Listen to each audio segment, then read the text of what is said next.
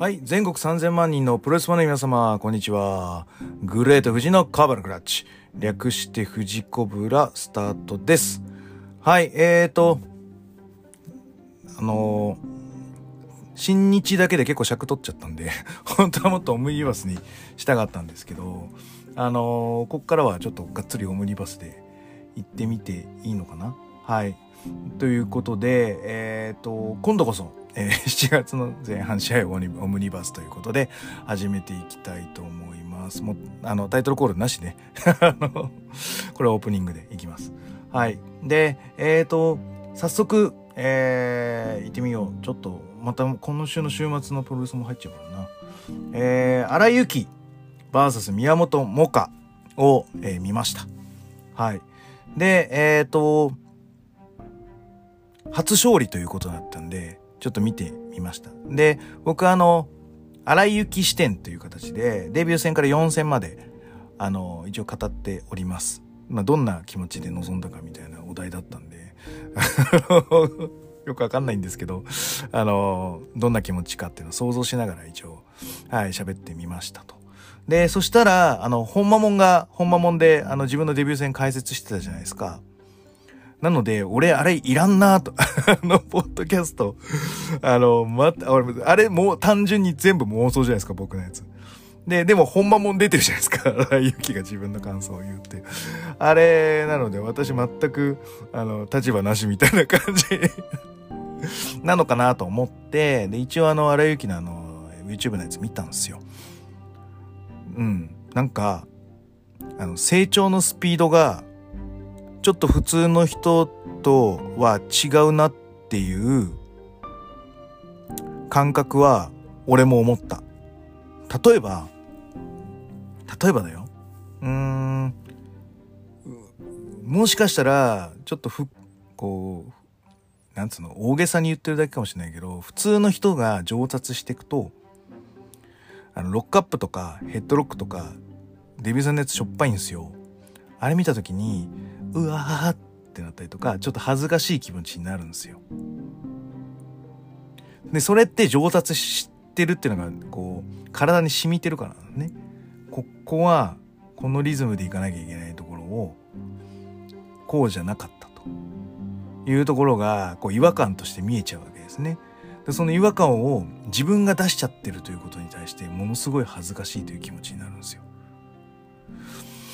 で、あのぐらい上達してってるレベルでいくと、そういう感情が起こって叱るべきなんですけど、全く、そこはスルーでした。とにかく自分のアピールポイントだったりだとか、その、なんつうのかな、お客さんを楽しませるための、なんかトークを、まあ、用意してたのか、優先順位としてそっちを出すべきっていう感覚で喋ってるのか、というところで、あのー多分そういうとこの振り返りはもう終わってるというか、そこじゃねえんだと。もっと高いところの満足感なんだっていうところが、なんか俺の中ではそう思思ったんで、あ、ここで恥ずかしがらないこの子ってちょっと大物だな、大物だなと思っちゃいました。うん。それはそれ、これはこれっていう、うん、見方でなんか見てる気がしたな。あくまで、だから、その、感想じゃなくて、もうエンターテイナーにしようとしてる節があって、消化しきれてる。うん。その自分の違和感に対してはっていうことがすごいなと思いました。はい。なので、まあ5戦目初勝利っていう話になったとしても、まあまあまあいいかなとは思いました。ただ、えっ、と、ボディスラムの受け身とかちょっと弱いので、うん。その、やっぱり後ろ受け身。まあ、こればっかりは3ヶ月とかじゃものになんないので、やっぱり、うん、何年もやって、うん、欲しいですね。で、腰が硬いって言ってたんで、あのー特に注意っすね。腰プロレスやってると硬くなりますんで、あのー気をつけてください。はい。荒井由紀さん。で、宮本もがちゃんのやつも、はい、あのなんつうの、あの、ガード？しての、こう、月みたいなのとか、あると思うんで、ああいうのは、なんつうのかな。それっぽいけど、あの対象、なんつうの、イメージだと、空手っていうか合気道なんだよな、俺の中では。だから、ガードして、あの、高木さんしろあのサイバーファイトリポートで、こうガードして政権好きって言ってたんですけど、俺はあれガードしたら足持って投げてほしいなぐらいな感じです。あの、背負い投げ式ドラゴンスクリューみたいな感じうん。あとは小手投げとか、あのコスチュームだと小手投げとか覚えてもらえるとくっそ面白いレスラーになると思うんだよな。あの、空手ガードするじゃないですか。空手ガードした後に、こう、そのガードした体さばきからパパパッとこう手首を取るとか投げに移行するとかってしてもらうともうめっちゃかっこいいと思いました。はい。まあでもそれは素地じゃねえからな。空手が素地だからなあくまでも。あのあくまであのコスチュームの見た目からの妄想ってだけだからあのそれが正しいっていうかいうわけではないんですけど。はい。あのなのであんま気にしない。それがもう肘鉄っすね。あのあのガードだったら政権好き入れるよりかはあの肘鉄系じゃないですか。ドンって入りそうなのって。だからバックエルボー。バックエルボーっぽくボンと入るこう鉄残光じゃないです いいのか？鉄残光でいいのか？あのみたいな感じのこのバックエルボーの入りみたいなのを誰か教えてあげたらだいぶいいんじゃないかなと思いました。はいうんなので、はい、あのー、荒井由紀また、はい、期待大ですね。で、プリンセスカップに出るということなので、はい、そこは注目。で、1回戦が愛の雪だっけ？あのー、爆裂シスターズの妹ちゃんの方だよね。はい、だからあそこ倒せたら、番狂わせあるかもね、みたいな感じになると思います。はい。じゃあ、荒井由紀、宮本萌歌戦は以上です。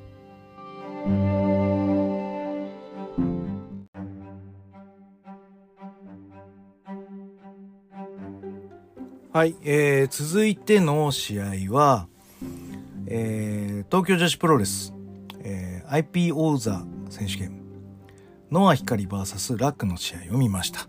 はい。あのー、ラックちゃんがね、あの、変形の抑え込みで勝ったじゃないですか。で、あれに対して、王座挑戦を表明して王座になりましたっていう。まあ、だから一種の決め技を、まあなんか使ったってことでね。うん。あのー、なんていうのかな。彼女って一番なんか、戦いとは無縁な感じが しませんか？楽って。その子が、まあ、いわゆる挑戦表明をしてきたってことに対して、うん。まあね、同じグループだしね、アップアップガールズ。っていう話になってるので、うん。意外っちゃ意外だったけど、ありっちゃありだなっていう試合。で、メインが多人数タッグになってて、で、あのー、セミが、うん、あのー、にな、のポジションになってんだよな。うん。まあ、でも中締めみたいな感じの扱いで、かつ、セミっていうことなんで、まあいいんじゃないかなっていう形ですかね。はい。で、試合は、だから、そんなにこう重厚感あるなんちゃらっていうわけではないとは確かに思ってますよ。うん。なんか、あのなんか俺は制限がある気がする。その IP 王座に対して。あの、上福選手の試合の時もちょっと感じたんだけどなんだろうあのプリンセス王座の作り方とこの IP 王座の作り方っていうのは何らかの制限がある気がする。それって何なんだろう。WWE とかからパクってるんですかね。そのなんつうの？WWE 王座とインタコンチ。でなんかこう制限みたいなのを分けてるみたいなのがあんのかな？俺はあんま WW には感じたことないけどちょっとこの東京女子の王座戦の違いに関しては、なんかち、なんか、色分けをされ、せてるような気はします。で、えっ、ー、と、そんな中スタートした試合です。で、まあ、まあ、勝ち負けはノア光が勝つに決まってるんですよ。で、楽がどうするかっていう話なんですよ。で、えっ、ー、と、前段のさっきの試合で、あの、勝った抑え込みっていうのが、あの、なんつうの、クロススリーパーみたいな両腕を持って、こう、ゴロンと、あの、逆さ抑え込みではなくて、クロスアームスリーパーみたいな形から、そのバックスライドみたいな感じで後ろに沿ってでそこからあのえー、ロールアップか。ロールアップをしていくという形になるフォールなんですけどあれは僕とか源太郎が現役の時に僕の同級生の、えー、お猿西マーラっていう選手がいまして、はい、その人がですねあのえー、2年の頃とかにえリングネームで呼ばれてた、ボートピープル・ジョー ある 選手の若かりし頃のリングネームと同じ、あの、ボートピープル・ジョーっていうですね、はい、リングネームで、このお猿西村君が活躍してた時がありまして、でその時に使ってた、あのー、なんつうの、抑え込みのクラッチホールドが、その、クロスアームした状態でロールアップしたりとか、クロスアームした状態で、あの、ジャックナイフしたりとか、いうことをするのがありまして、で、これがまたあの、ボートピープルクラッチっていうなあだ名で、名前で、あの、我々の中では結構、はい、大事な技になってます。はい。あの、ボートピープルクラッチ、はい、っていうのがあるんですけど、まさにあの、ラックちゃんが最後にあの、したフォールっていうのは、その、ボートピープルクラッチの原型の方ですね。これを、あの、クロスアームしたまま、あの、ブリッジ、ジャックナイフのようにブリッジすることもできるんですよ。あの、だいぶ、こう、間抜けな感じなんですけどね。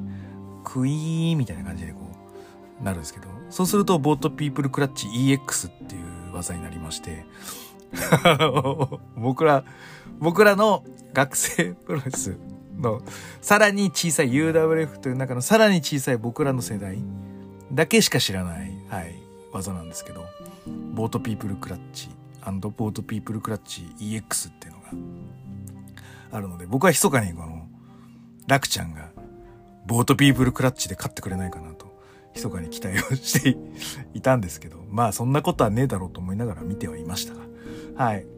で、ノア光って、なんか、あれだよね、その、体感というかさ足の太さもとかなんかちょうどよくなってきたね前やっぱりデビューした頃は、まあ、やっぱ細くて怪我しないかなみたいな感じだったんだけど結構怪我しない下半身っぽくなってきてるレスラーの下半身になりつつあるのでうん僕は好きですねであのー、ドリル式の あのー、えっ、ー、とバーンガニア式の連続ドロップキックも俺は好きですね。はい。で、最後はちょっとこう、ちょっとこう物足りない感じのブリザードスープレックスで、はい、ノア光が勝利してます。あの、ラクちゃんが入場の時にあの、リングアナの子のところに行って、リングアナの子が慌ててたんですけど、あれ何なんだろうなと思ったので、あの、あの、僕が登場に対しての、あの、メンターというか、あの、登場な、のことならこの人に聞けっていう人がいるので、その人に、あ、楽なんか言ったんすか？みたいな。なんか、まさかなんか引退しますとかそんなんだったら嫌だなと思ったんで、なんか言いましたなんて言ったんですかね？って聞いたら、あの、あの緊張したんで、あの、こっちに来ちゃいましたっていう話をしてたらしいっていうのを、ちゃんとアフタートークまで拾ってる、はい、素晴らしい登場のことならお任せの方がいらっしゃったので、はい、あの、なんとなんとなく僕の疑問は保管されたので、はい、すごく助かりました。はい。面白かったです。はい。ラクちゃん、もっと、あれ、なんて名前なんだろうね。あの、クロスアームロールアップ。はい。期待してますね。はい。ということで、はい。えっ、ー、と、ノア光 VS ラックのことでした。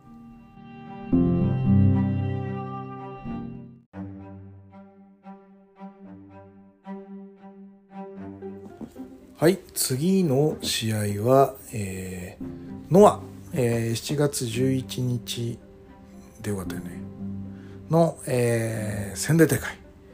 えー、GHC ジュニアタック王座戦、原田、えー、大原組対、えー、なんだっけ。あの、そうだ、忠助覇王組です。一瞬ポッと出てこなかった。えっ、ー、と、一応、ノアはオンタイムで流し見しておりまして、で、やっぱりこの試合が一番良かったですね。はい。で、あのー、うん、大原の、まあ、なんつうんだろう、定番なんだけど変わったジャベみたいなものだったりだとか、あのー、覇王のやっぱりスピード、うん、あとは切り返しの部分。で、忠助の、まあ、パワーという。で、忠助側、忠助の方が、覇王に歩み寄って、まあ、いろいろ提案してるような感じがするので、あの、仁王よりもコンビネーションがいいですね。はい。なので、もしタック取るんだったらこの二人で取ってほしいってやっぱ思わせてくれましたね。うん、こういうのって大事ですね。うん。で、えっ、ー、と、まあ、随所に忠相のパワーと覇王の、まあ、切り返しスピードみたいな展開に対して、まあ、原田と大原は結構どっしり構えてるって感じでしたね。うん、ただ、えっ、ー、と、そんな、あの、強い手で言ってくれるがゆえに、覇王のあの切り返しの抑え込みの部分がすごくいいですね。もう何回も声出ちゃうね。おーみたいな感じで。すごい良かったです。で、えっ、ー、と、あのー、最後の、やっぱり覇王が負けちゃうのかなっていうのと、あと、あのね、あの、国さんのやつでも言ってたように、あのー、大原がはじめが、やっぱり監修の前で無意鼻炎をしたいって言ってたんで多分その無意鼻炎の流れになるのかなっていうこうね。あの中でマッチアップの最後マッチアップ大原と覇王だったんでいやーいやいやいやいやいやと思いながらもはい。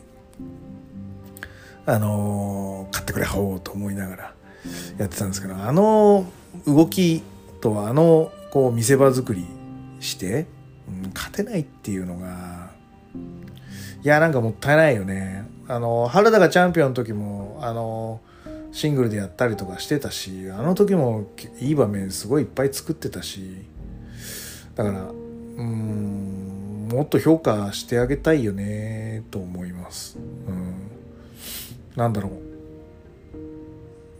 吉岡はでもそその中でもチャンピオンにまで慣れてるじゃないですか。覇王も俺はそのぐらい評価してほしいな。タックでまあシングルのチャンピオン。でも俺はシングルのチャンピオンでもいいと思ってるしタックだったら正すけど取ってほしいと思ってますよ。仁王よりかは全然応援できるし。うん。残念だよねと思いながら。はい見てましたでやっぱり原田の安定感はやっぱり、うん、いいと思いますね。でチャンピオンは強かったってことで、うん、この試合は納得できる形にはなるので負けて歯を胸を張れといった形じゃないでしょうか。はい以上です。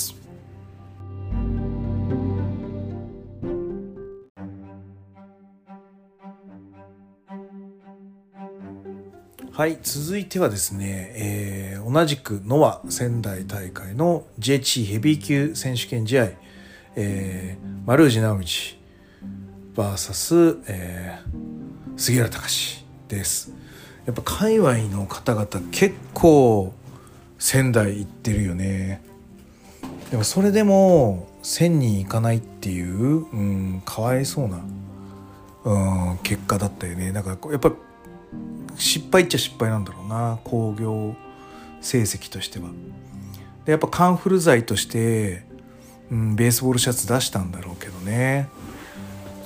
うん、やいやでも逆にそのトライは俺はよしとしたいね。あの俺なんつうのかな。あのベースボールシャツ買いたいっすよだからあの仙台のあのロス分をあのなんか単価倍ぐらいにしてもらっても結構なんで7,8,000円ぐらいでベースボールシャツ売ってくれたら多分買うよ。そしたら仙台分ペイできんじゃねえのって思うぐらいうん。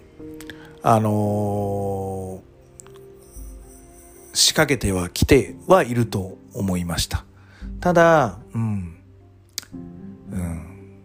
そのやっぱ地方はまだノアは弱いっていうことだよね、うん、届いてないというか、うん、いう形になってるのかな。だからうんもっと届け YouTube なのかね。もっと届けなんだ？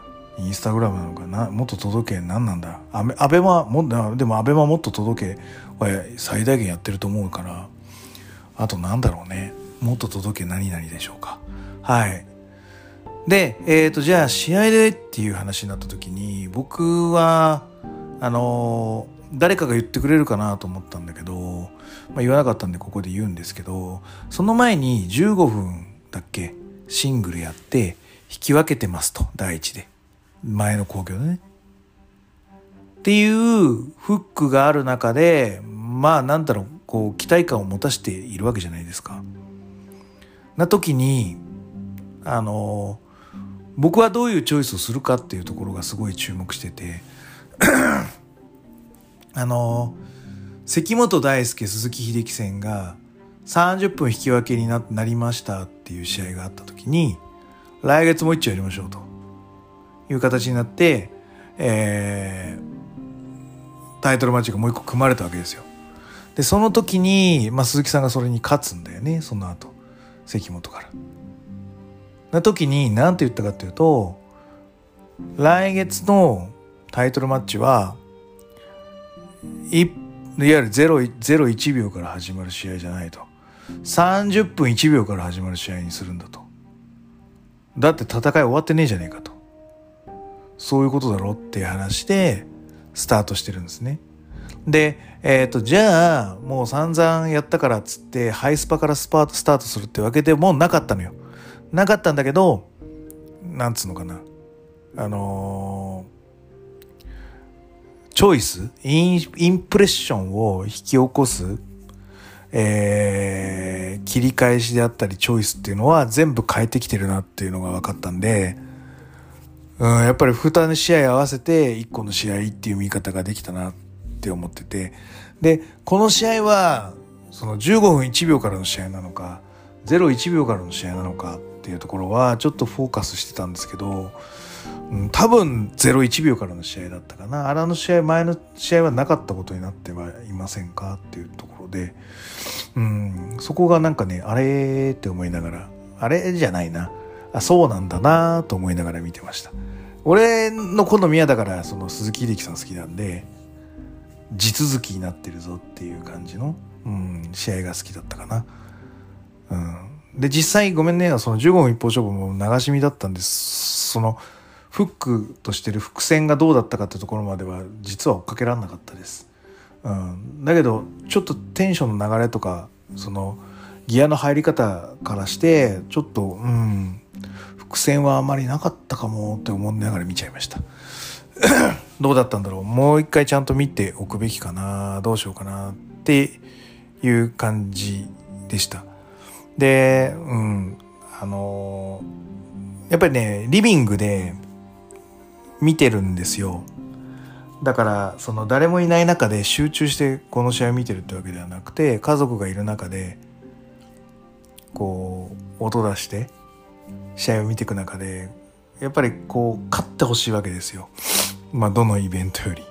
うん、なんだけど、うん、なんかありきたりな流れだったりだとか、うん、ドキドキするようなリズムにはならなかったなっていう感じだったので、うん、なんか常に、うん、その、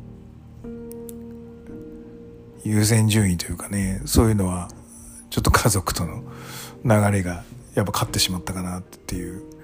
なんか流れぶった切る、こう、ボンってやつだとか、うん、あとは歪なリズムで緊張感を持たしたりとか、うん、盟友だからこそ、手のあった戦いだからこそ、うん、その、得意点みたいなもの。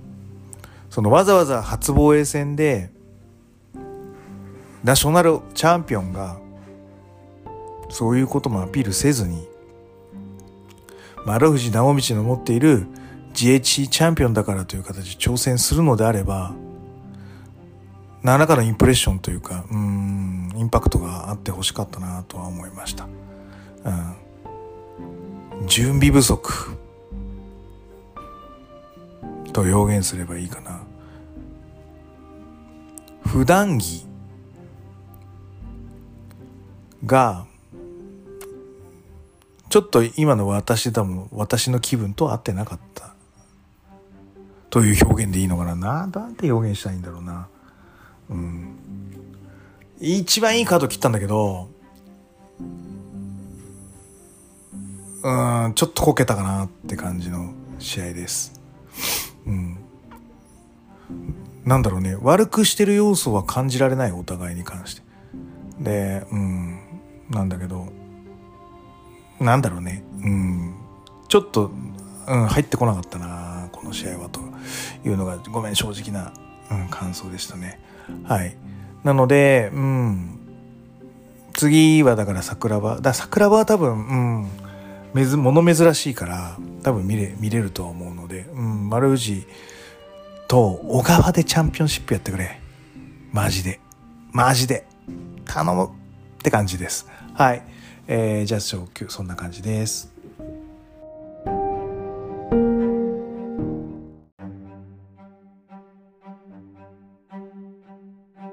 はい、最後はですね、えー、全日本、えー、三、あの、参加じゃねえや世界タッグ王座戦です。えー、宮原健人、えー、青柳馬 VS、えー、土井浩二、えー、熊嵐の試合です。で、えっ、ー、と、俺もやっぱ結果見ながら、見た状態で一応、うん、見てしまいました。はい。で、あの、まず、全日本プロレス TV のログインの仕方を忘れまして、ちょっと苦戦しました。俺さいつの間にそんな秘密の質問なんか俺答えたのっていうぐらいパスワード忘れちゃったからパスワードかなっていうのと俺秘密の質問なんか作った覚えねえぞとかちょっと一瞬思ってしまったんですけどどうだろう。まあその後ちょっと思い直して入れたら入れたんでよかったんですけどあれちょっとなんかちょっと気になりましたね。そんなんやったっけと思って。はい。でえっ、ー、とあの定点カメラですね。うん。あのー、よりのところもまああったと思うんですけど、主に定点で流してて、うん。なんつうのかな。侍用のなんか編集とかはすんのかしら？わかんないや。やるのかな？わかんないけど、うん。ああ、結構定点だなと思いながら見てました。なので、ちょっと2階席から見下ろす感じの、うん、戦い方の見え方になっております。で、えっ、ー、と、やっぱドイクマの合体攻撃のリズムがいいっすね。なんかシンクロみたいな感じがしてます。で、あの、なんかこう、ブレーンで回すドイト。もう、もうなんか、ちょとつ猛進熊嵐っていう感じが、うん、いいですね。ただ、俺的には、あの、土井工事のあの黒い、あの、なんつうのかな。ロングシューズ履いてほしいなって。あのタイプはロングシューズの方がかっこいいと思うんだよな。あ多分、あそこ上まで上がる靴がないんですよ。多分。膝下ぐらいまでのロングブーツっていうのが作れないかったんで、あの、レガースというか、あれはアームガードみたいな感じになってんだのを、まあ、いわゆるあの、極論で言うとブロディと一緒です。レッグウォーマーと一緒です。やってるんですけど、あれもったいないですね。あれ紐がこう、膝の下まで入ってる感じのリングシューズにしてもらうと、なんか超かっこいいなと思います。ちょっと上げ底してるよね。うん。足長く見せるためか。ちょっと上げ底してると思うんだけど、うん。っていうのもあんのかな。リングシューズで上げ底ってあんましないからね。うん。あるんだけど、でも俺は、それは自分でやってもらったらいいんだけど、オーダーメイドで、リングシューズで作ってもらうとめちゃかっこいいと思います、土井コーチ。はい。うん。で、えっ、ー、と、ただ、ちょっとね、熊嵐が元気なかったかなという印象です。やっぱ勝ちたかったよね。うん。ああいう流れでさ、お仕事したわけだからさ、それはやっぱりこう、評価されたいよ。うん。でやっぱりああいうのは評価してあげないとダメですよ。あの、うん、プロレス界隈は。界隈ん？不安ってわけじゃないけど、うん、業界的にはああいう人たちは一回評価されるべきですね。うん、だそれが今じゃなかったってことにしとくか、うん、この借りはでかいぞになるのかこの時の恨み腹さでかになるのかは、うん、この後のプロモーターの使いどころになりますので、うん、生かすも殺すも、うん、その人次第ということになりますな。うん。うん、で、えっ、ー、と、なんかその、セントンは、かたくなにやっぱり、うん、拒否してて、青柳が捕まる展開ですね。うん。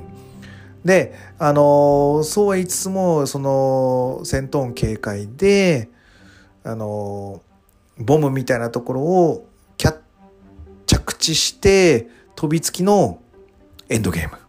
うん。これは綺麗に決まったかなと思います。はい。というところで、えっ、ー、と、宮原、宮原ももちろんあ見てたんですけど、宮原は結構、うん、なんだろう、なんつうんだろうな。遊撃というか、うん、好きにやってみたいな感じだったかな。青柳の組み立て通りっていう感じの試合だったような気がします。はい。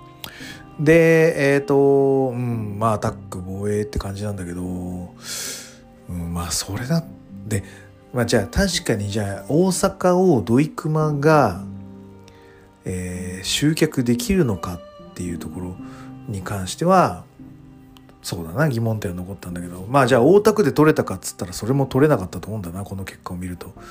じゃあ土井熊でお金を作るっていうことがどういうことかっていうのをうん、もう一段落？だからその悔しい思いっていうのをストーリーにしてぶつけてくれることによってもっと大きな感情移入が起こってそのどういうにチケットが流れるという仕組みになるの？もしくはなんかキャラクターライズみたいなのをもっと考える必要があるの？っていうのは、うん、俺にもわからない。だけど、うん、みんなは、うん、どっかで撮ってほしいなと思ってると思いますよ。うん、ワンポイントでも。とは思うので、はい。この先の、ちょっと前日のストーリーには注目ですね。はい。なので、えっ、ー、と、次はちょっと王道トーナメントになるんでね。はい。そこはちょっとチェックしてみたいと思います。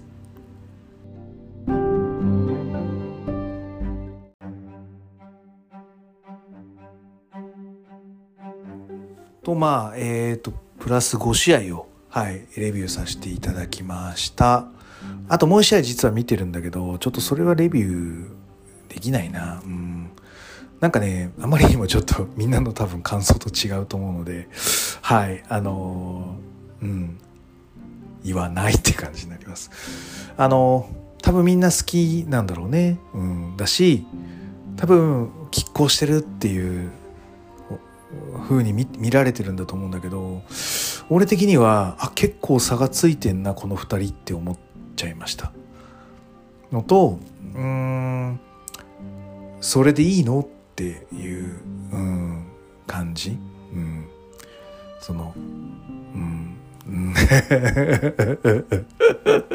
ということであのやっぱ言わん方がええわこれって感じなので、うん、思ったより差がついちゃったんです。だからそれは実力の差じゃなくて僕の好みとしての差がついちゃったんじゃないかなっていう印象かな。うん。辻褄の合わないことを、うん、やるとか、うん、そういうとこの差が多分激しく出ちゃってるような気がします。はい。えー、こんな感じでね、今日は終わりたいと思います。はい、えー、グレート富士のコブラクラッチでは質問、感想をお待ちしております。グレート富士の質問箱や Twitter、DM などどしどし送ってくださいね。また気に入っていただけましたらサブスクリプションの登録または定期購読のボタンを押してくださいね。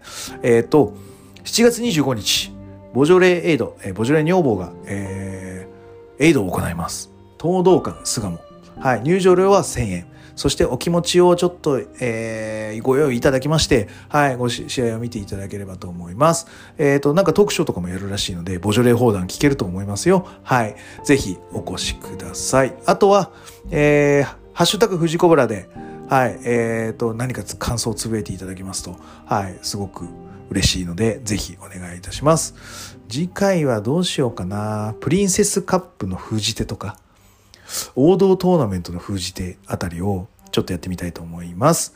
それでは全国3000万人のプロレスファンの皆様、ごきげんよう、さようなら。